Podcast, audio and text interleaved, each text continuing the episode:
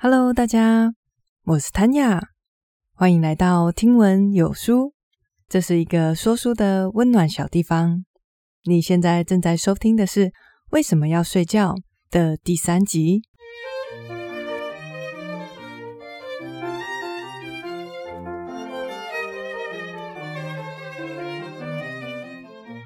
今天是第七十集。每次到了十位数的整数集，都会觉得特别心满意足，因为觉得好像完成了一个小小的里程碑。不知道大家会不会好奇，听闻有书现在的表现如何呢？因为啊，在 Apple Podcast 上面是不会显示追踪者的人数，还有收听的次数的。我在这边可以跟大家分享，听闻有书目前在 Apple Podcast 有一千零五十六位追踪者。所以，如果再加上其他各个平台的话，大概有两千个订阅数。那单集的平均收听率，目前会非常稳定回来收听的，大概有八百到一千个人。我以前呐、看着这些订阅数跟收听的数字，心里面总是会七上八下的。我记得有一次，那时候单集的平均收听率大概就是在七八十个人吧。然后刚上架的那一天，可能会有三十个人就会来听。结果有一天我上架以后，隔天我发现，诶，奇怪，怎么当天就进来收听的人数剩下十几个啊？然后我就想说，一定是我标题下得太烂了，然后就赶快去改。现在想起来，就是觉得蛮好笑的。那为什么我现在比较没有那么在意这些数字了呢？原因是我意识到。追求这些数字，我永远都不会有满意的一天。像我刚创频道的那个时期，可能每一集只有几十个人收听，然后我追求的是一百。那我现在每一集可能有一千个人收听，我会追求两千、五千，然后就这样子没完没了，一万啊，两万，也许到好几万的时候，我又追求在 Podcast 上面要有上排行榜之类的。所以，如果我眼睛盯着这个目标，苦苦追寻的话，永远都不会有让自己满意的一天。当然，我相信想要追求让自己越来越好，这是人性当中不可或缺的一部分。只不过，我觉得当我们在追求自己的目标时，绝对也别忘了告诉自己，我现在就已经很好了。回头看一看曾经走过的路，我们不是已经比上个月的自己，比去年的自己，当然也比年轻时那个不懂事的自己还要进步许多了，对吗？所以现在的我非常珍惜每一位正在收听的你们。想一想，我就觉得天哪，我何德何能？我没有什么背景，甚至也没有什么录音室，就是自己在房间里面为大家讲书、录制我觉得很棒的知识。即便如此，在接下来的三十分钟里面，依然有一千个人愿意听我说话。想到这里，我就觉得哇，我还求什么呢？所以在七十集的这个小小里程碑，想要跟大家互相勉励的是，绝对别忘了我们一路走来有多么努力，有多么认真。在我们追求最好版本的自己的这条路上，就算进度有一点点落后，也不要气馁，因为你现在就已经很好了。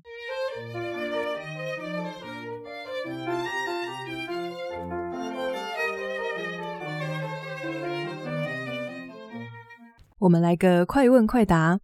假设今天在时间资源有限的情况下，你只能选择一个对健康有利的事情来做，你会选择哪一个呢？第一，获得健康的饮食。第二，获得充足的睡眠，以及三，获得适度的运动。不知道你的答案是什么呢？我在看这本书以前，我猜我会选择的是获得健康的饮食，因为我觉得每天吃下去的东西就是健康的基石啊，吃得不健康，其他也不用谈了吧。不过呢，我相信在听完今天的内容，你也会跟我一样改变心意。如果原本不是选充足的睡眠的话，因为啊，在今天的内容里，我们会来谈到睡眠不足对一个人的身心健康打击是全面的。它不只会让我们的情绪变得不稳定，心理健康受损，剥夺睡眠更会让我们的身体健康受到实际的损害。不过呢，作者在这边罗列出来的损害实在是太多了，所以我只挑选除了情绪不稳定以外的另外两个。今天要讨论的两个分别是阿兹海默症以及剥夺睡眠会让人发胖。如果你也对这些主题有兴趣，那我们现在就从睡眠可以稳定情绪的这个主题开始讲起吧。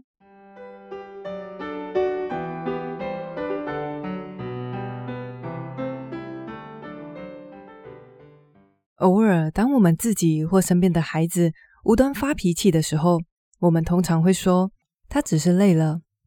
这个解释非常的具有说服力，而且大部分的时候的确是如此。其实，无论是孩子或者是成人，只要我们在过度疲劳的时候，会特别容易理智断线，做出各种不理性的行为。而之所以缺乏睡眠会让人变得冲动，这跟我们脑中的两个系统有关系。我们来认识一下这两个系统。在我们左右半脑各有一个杏仁核，这个杏仁核是掌管强烈情绪的中枢系统。尤其是当我们感受到威胁、恐惧或者是愤怒时，杏仁核它就会极度的活跃。杏仁核的作用在其他动物的脑中也是类似的功能。在生物需要战斗或逃跑时，它就会加速运转，会去提高我们身体的肾上腺素等等，让我们可以顺利的度过危险。不过，让我们跟其他动物变得完全不一样的，也是最后期才演化出来的头脑部位，是前额叶皮质。它就位于我们的眼球上方，主宰着理性思考跟逻辑决策。我们之所以不会一愤怒起来就打人，或者是肚子超级饿就捡地上的东西起来吃，就是因为有这个前额叶皮质，我们才不容易冲动行事。如果说杏仁核是情绪的超级油门，前额叶皮质就是它强而有力的刹车。那么话说回来，疲劳的人为什么会容易冲动行事呢？在这里，研究人员有做了一个实验，他们让两组的受试者观看一些中性的图，例如盆栽啊，或者是椅子等等，以及一些容易引起情绪的图片，像是即将发动攻击的蛇，或者是陷入火海的房子。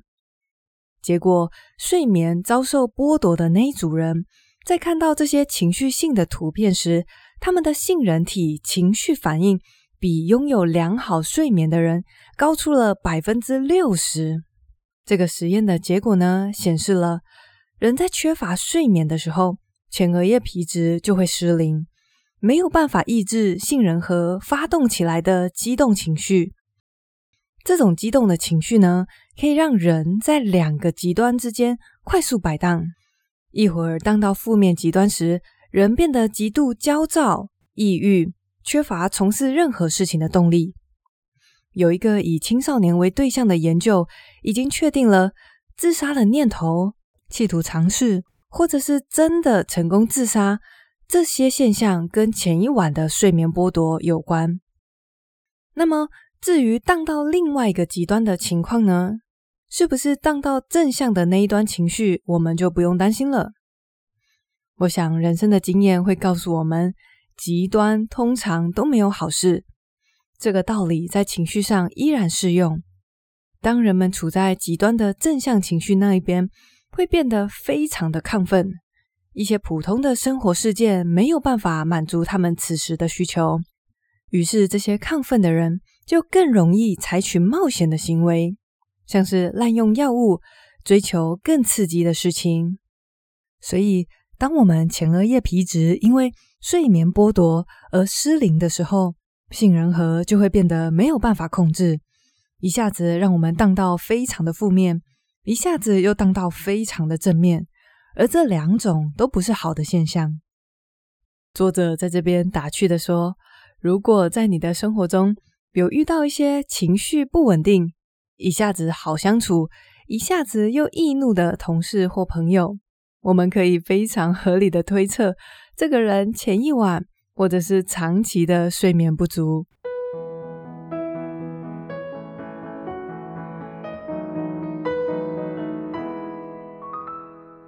剥夺睡眠，除了会让人心理的健康不稳定以外，睡眠不足对于我们身体上的伤害也是多得数不清的。这本书里面探讨缺乏睡眠会引起的疾病非常的多，而且当中的每一个作者又提供了各式各样的资料做佐证。所以在这里，我挑出其中一些让我印象深刻的疾病来跟大家分享。首先的第一个是。阿兹海默症，我相信这种疾病大家应该都有一点概念。最主要的症状就是丧失记忆，严重的病人会完全的失去自理的能力，这对照顾者来说会带来非常大的身心负担。我们先来看两个统计学上的事实：第一，六十五岁以上的人，大约每十人就会有一人罹患阿兹海默症；第二，这种疾病在已开发国家是耗费最多社会资源的疾病。到目前为止，阿兹海默症的成因依然是个谜，只有一些已知的更容易患病的风险因子，像是年老以及遗传。到目前为止，也没有证实真的有效的药物或者是疗程可以治疗阿兹海默症。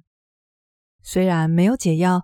但是科学家观察得到，阿兹海默症患者的脑部退化跟一种叫做贝塔类淀粉蛋白有关。这种有毒的蛋白质在脑中累积起来，会形成一个斑块，并且杀死附近的脑细胞，进而造成患者的记忆以及基本生活能力的丧失。现在我们已经对阿兹海默症有了基本的认识。接下来我们来看看作者是怎么说明。睡眠不足跟它的关系，在这里，作者的原话是：睡眠困扰跟阿兹海默症之间，以一种恶性循环的方式开启，或者是加速彼此严重的程度。既然他们是彼此助长，我们先来看看阿兹海默导致睡眠困扰的这条线。刚刚我们有说到，脑中累积的有毒蛋白是杀死脑细胞的罪魁祸首。作者跟其他研究人员发现，这些有毒蛋白质聚集的地方是额叶的中央。这个地方同时也是让大脑产生深度睡眠脑波的地方。也就是说，一旦罹患了阿兹海默症，患者进入深度睡眠的能力也会被无情的摧残。大家还记得上一集有提到的睡眠纺锤波吗？这个只有在进入深度睡眠的时候才会发出来的脑波，是巩固记忆的重要基础。那么，既然这个有毒的类蛋白最先伤害的是脑中能够产生睡眠纺锤波的区域，患者会丧失记忆，也就不难理解了。现在我们来看看另外一条线，也就是睡眠能力的丧失是怎么加速阿兹海默症的。作者在这里提到另外一个学者德内加的精彩研究。德内加以小鼠为研究对象，他发现动物的脑中有一种长得像是下水道的网络，称之为胶淋巴系统。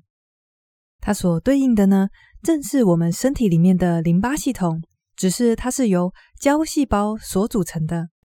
它的作用也跟身体的淋巴系统一样，主要是在排毒。只是它工作的区域是在我们的脑袋。不过，大脑为什么会需要排毒呢？这些有毒物质是从哪里来的？其实，这些废弃物质是由日间辛勤工作的脑神经元所代谢出来的。而我们刚刚提到造成阿兹海默症的贝塔类淀粉蛋白，就在这一堆废弃物质当中。胶淋巴系统虽然在白天也会工作，但是到了晚上才是他们大显身手的时机。科学家发现，在晚间，他们清除污物的效率会高达十倍以上。这个高效的原因是，胶淋巴系统到了晚上，它的体积会缩小百分之六十，等于是他们可以活动的空间会大幅的增加。这就好像是你在白天的时候拿着一台超级笨重的有线吸尘器在打扫，晚上的时候换上体积只有三分之一、灵活又小巧的手持无线吸尘器，这个样子打扫的效率跟清洁的程度也会高出许多倍，对吗？所以啊，深度睡眠能力被剥夺的患者，进一步的又失去晚上脑袋可以排毒的机会。所以就变成刚刚所说的恶性循环了。一个是让大脑失去睡觉的能力，反过来失去睡觉的能力，又加速毒蛋白的累积。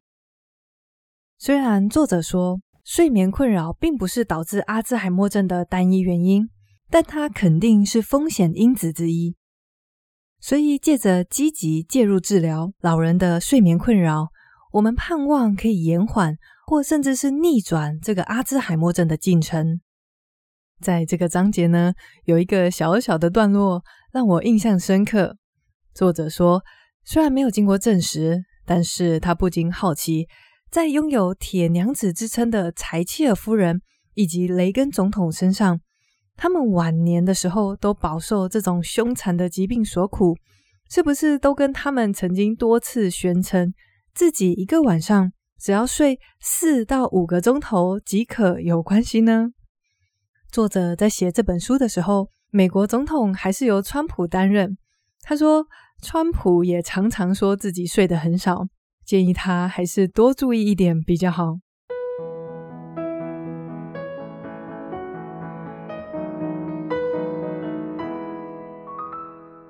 在所有作者罗列出来的。缺乏睡眠会导致的疾病当中，我另外挑了一个大家应该会比较感兴趣的，那就是缺乏睡眠会让我们的体重直线上升。要理解为什么会有这个现象，我们要先来学习两个名词，它们分别是瘦素跟饥饿肽。这两个激素的名字取得很直白，瘦素当然就是会让我们变瘦喽。当我们的体内瘦素浓度变高的时候，它等于是在告诉我们的大脑说：“诶，我已经吃饱喽，现在肚子已经不饿了。”相较之下，饥饿态则是会告诉我们的大脑说：“现在还很饿，赶快再多吃一点东西。”所以，一个是会鼓励我们停止进食，另外一个则是要我们继续吃。睡眠剥夺会让你的身体出乱子的。正是这两个激素的平衡会遭到破坏。在一个对照的实验当中，每天有充足八个小时睡眠的那一组，他们的饥饿感显得可控制，而且是相当平稳的。相较之下，另外每个晚上只能睡四到五个小时的那一组人，他们却一整天格外显得饥肠辘辘。作者形容这是生理学上经典的双重处罚。就是它影响的不光是瘦素变少，或者单单只是饥饿态变多，它是同时让这两个激素失衡，一边压抑身体告诉你已经吃饱的讯息，另外一边放大肚子还很饿的激素。主持这个实验的研究员说，睡眠遭受剥夺的身体会在充裕中依然哭喊着饥饿。说到这边，大家已经可以想象。睡眠不足会让我们倾向于吃下去更多的东西，因为总是感觉肚子很饿嘛。不过，研究人员进一步的想知道，这也会影响我们对于食物的选择吗？所以，他们进一步的做了一个邪恶的吃到饱实验。在这个实验当中，受试者的前四天，他们会拥有八个小时的完整睡眠，后面的四天呢，则只能睡四个半钟头。在这八天当中，他们都可以吃非常缤纷又丰盛的自助餐。实验员会详细的记录他们吃下了哪些东西以及总热量。结果是，同样的一个人在睡眠不足的情况下，他们平均每天会多吃下三百大卡的热量。这个结果或许并不让人意外，因为我们前面已经讲过，两个激素会失衡。这个实验让研究员特别注意到的是，睡眠被剥夺的受试者，他们在吃下了将近两千大卡以后，还会再到零食吧去猛嗑零食。进一步研究这些睡不饱的人，他们对于甜食的渴望，像是饼干啊、巧克力、冰淇淋等等的，以及大量的碳水化合物，这些欲望会提高了百分之三十到四十。这个不理性的现象背后，其实很好理解。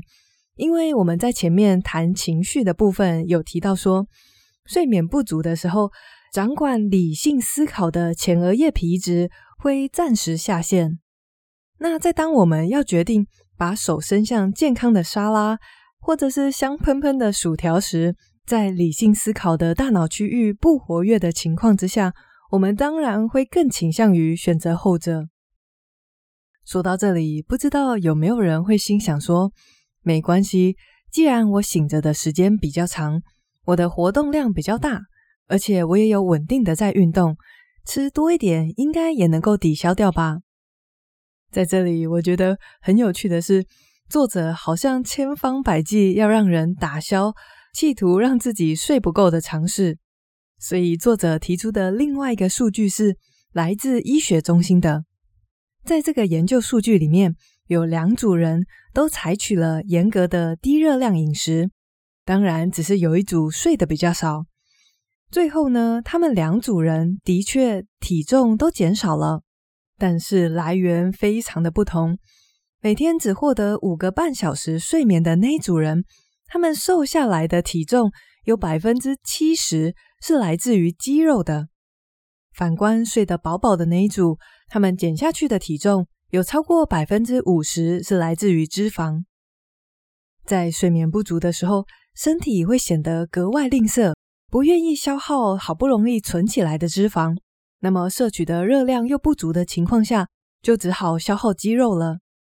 简单来说，睡眠不足跟精实的体格是没有办法同时并存的。说到这边，我觉得睡眠不足。对于想要减肥的人，根本不止双重处罚吧？这应该是四重处罚。到目前为止，我们列出不利于减重的四个原因是：第一，放大肚子饿的感觉；第二，压抑吃饱了的激素；第三，会让你没有办法克制想要吃垃圾食物的欲望；第四，就算运动也没有办法消灭脂肪。所以，如果你想要减肥，或者是把身材练得好看，充足的睡眠绝对是必不可少的条件哦。最后，我想要分享一个这本书对我影响比较大的观点是：我以前认为饮食、睡眠跟运动是健康的三个基石。不过，作者在这边强调的是，没有了充足的睡眠，就算卯起来打造其他健康的习惯。效果也都会大打折扣，因为睡眠不足所影响的范围实在是太广泛了。光是让你理性思考的脑袋区域变得不活跃，我们在日常要做决策的时候，就会很难做出对自己健康比较有利的那个。知道了这一点，这对我个人的影响是：如果一定要做出选择，我会更倾向于把有限的时间。投资在让自己拥有充足的睡眠，而不是勉强自己带着疲惫的身体也要坚持运动或者是阅读。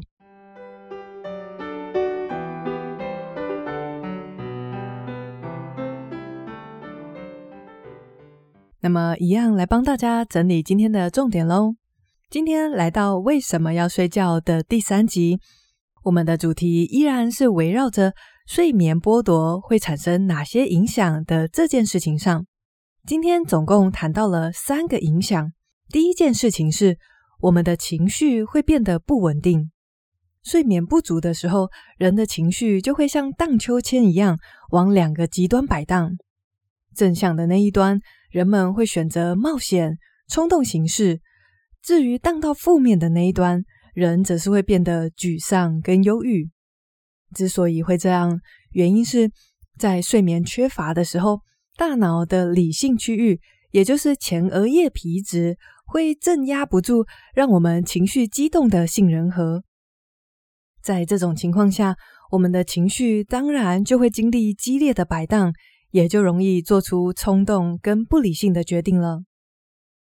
接着，在睡眠剥夺的众多影响当中，我挑选出了阿兹海默症这个凶残的疾病。虽然依然有很多我们不了解的地方，但是作者的研究告诉我们，睡眠困扰是加剧这个疾病的重要因素之一。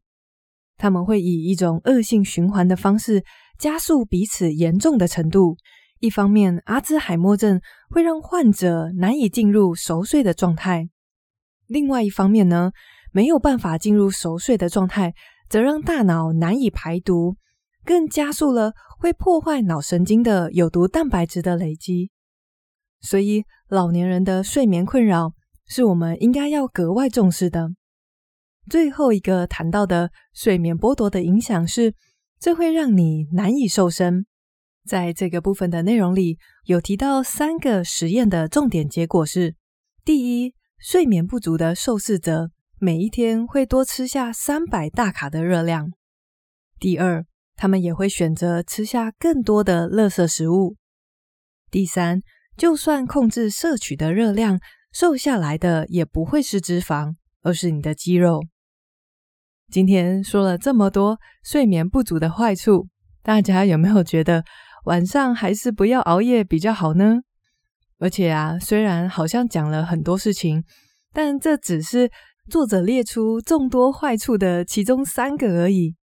其他还有包括像是高血压、心脏病、糖尿病，还有甚至会导致癌症，这些都还没有提到哦。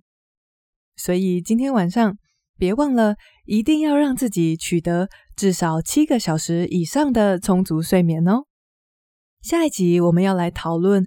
非常有趣的梦境当中也会提到解梦大师弗洛伊德，他是怎么在心理学界掀起一波浪潮，但是最后却被科学给遗弃了呢？今天谢谢你跟我一起学习，我是 Tanya，我们下次见喽，拜拜。